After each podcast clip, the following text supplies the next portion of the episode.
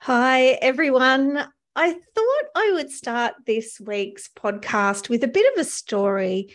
Um, and it's a story that reminds me to do something every year. So I was on a trip to Perth um, for an organization I was working with and working with the leader of the Australia and New Zealand business there. And we were both feeling a little down, to be honest. We, you know, the business was struggling. We thought we were going to have to put off some more people, which we hated doing. And so, to cheer ourselves up, we thought we'd go for lunch on the river in Perth and, you know, look at the water, contemplate life, those sorts of things. And it was a nice lunch. Um, but we realized something during that lunch that you know, we needed a way to move forward when we were both feeling so down about the state of the business. So we headed back to the office. We found a an empty whiteboard and we started to write down all the things that had gone well in the year so far, all the things that were positive, all the areas that we'd made progress. And all of a sudden, we felt so much better. We felt like we could move forward that that there was hope. Um, and you know this is not about you know always being positive and always being you know pollyanna-ish if that makes sense to people but it was really just about stopping and reflecting and taking stock and and you know being able to document the things that that were going well and that everything wasn't as bad as we thought it was and when I was thinking about this story recently, I remembered I used to do this every year for my career. Excuse me, it's it's a allergy season here in Auckland, New Zealand.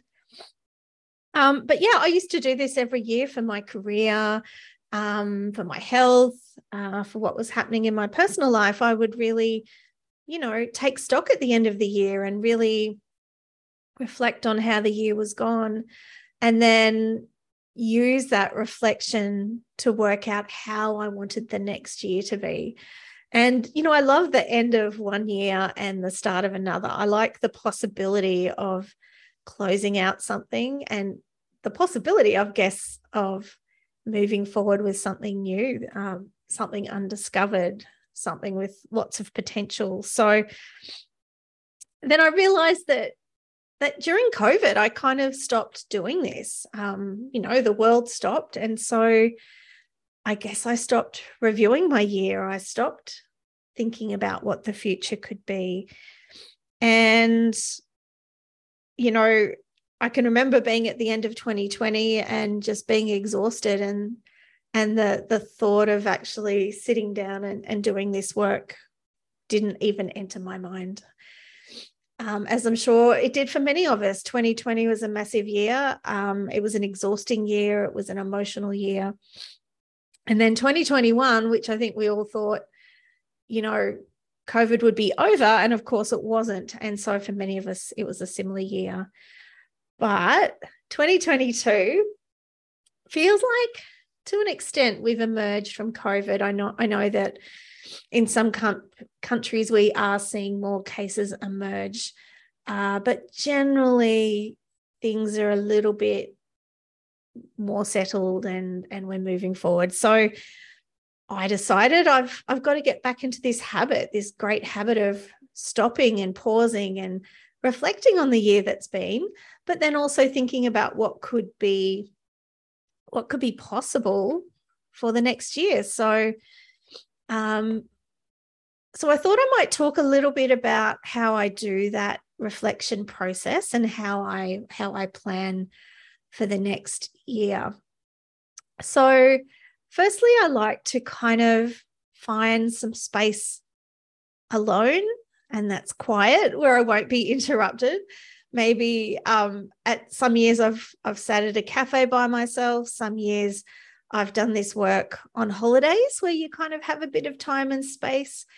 And I like to sit down and think about, well, all the different areas of my life. So, my relationships, uh, my career, um, and just how did things go? How did things go? You know, what what were the best parts of the year? And just capturing those. And it might be just two or three things, but really thinking about, well, what went well during the year? You know, what worked? and then just thinking about maybe one or two things that could have gone better um, that maybe I could reflect on for the next year. Um, and what can I learn from those things that didn't go so well? and then I like to think about, well, what's possible for the next year? What do I want to achieve? What difference do I want to make in my work? What progress can I make? Um, and and I try to think about it holistically, so not just about work and career, but also family, also about health. Um, you know, what are some things I want to do that are on my bucket list for the next year? You know, really thinking about what's possible. Um, and then, you know, once I've done that, I think about, well, what do I want to learn in the next year? Uh, so this year I've been learning a lot. I've been learning how to market online. I've been learning how to build online courses. I've been learning how to run my own business. And I have so much more to learn. So when I go through this reflection process for 2023, I'm sure I'll have lots of things on my learning goals um, which is great. Learning is super fun, and I can't wait to do more of that. Uh, but I'll also think about my physical health and my mental health and my lifestyle.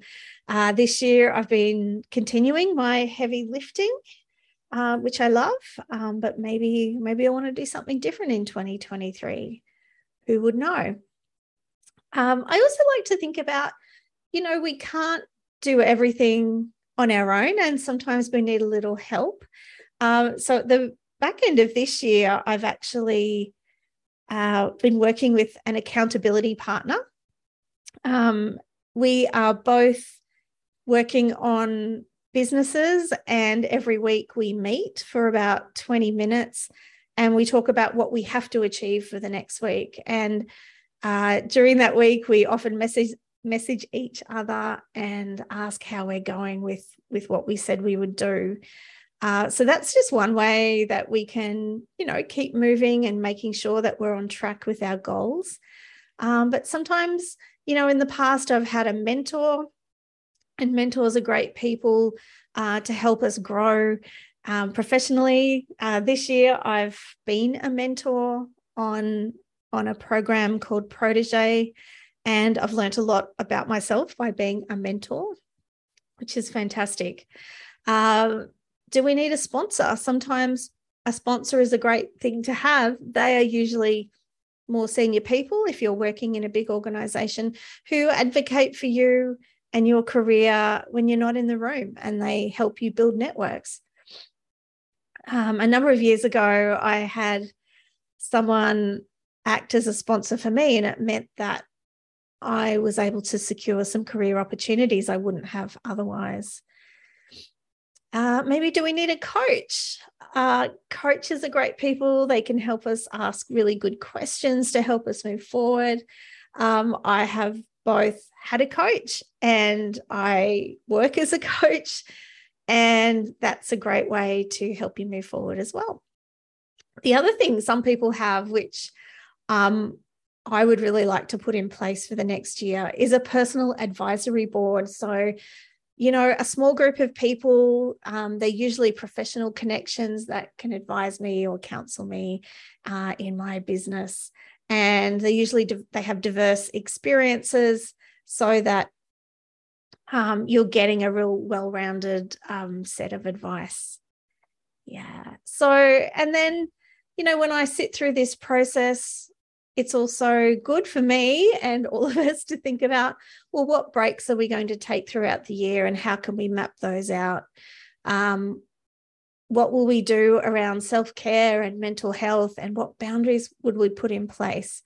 Um, and that could be as simple of as, you know, not reading emails after five o'clock in the afternoon or uh, only having meetings in the evening two times a week.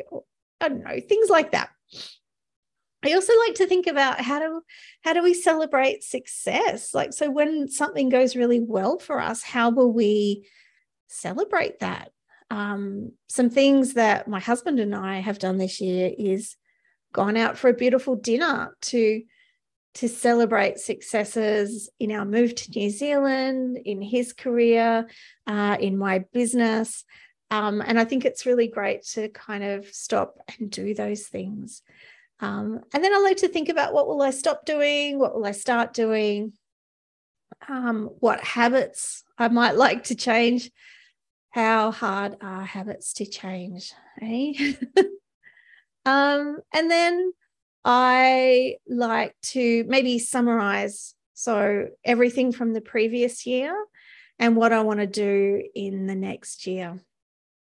And this year, for the first time, I've got a vision board. So beside my desk, I have some really beautiful pictures of what I want to achieve really over the next few years. Um, but you could certainly do that just for the next year. I think I think that would really keep things front of mind. So that's how I work through, I guess, a review process that I haven't done for a couple of years.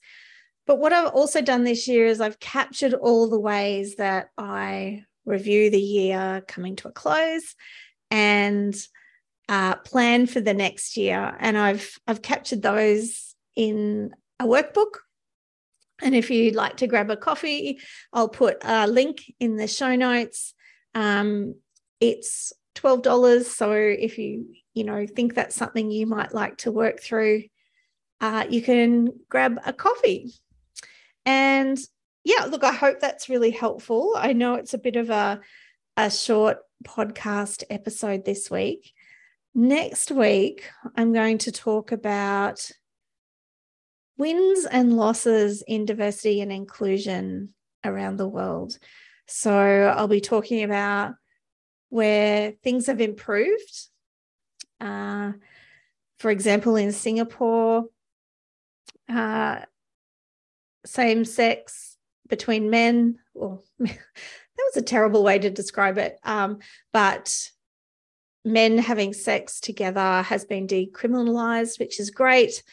Uh, but the Singapore government was also taking some other things back. So I'm going to talk a little bit more in detail about that. Um, and I'm going to look at different countries and, and think how things have improved or, or not, as may be the case. So that's me for this week. Um, we're coming to the end of the year. Um, feeling uh, pretty tired, but also very optimistic for 2023. And I'll be in your ears next week. Thanks for tuning in. I'll see you then.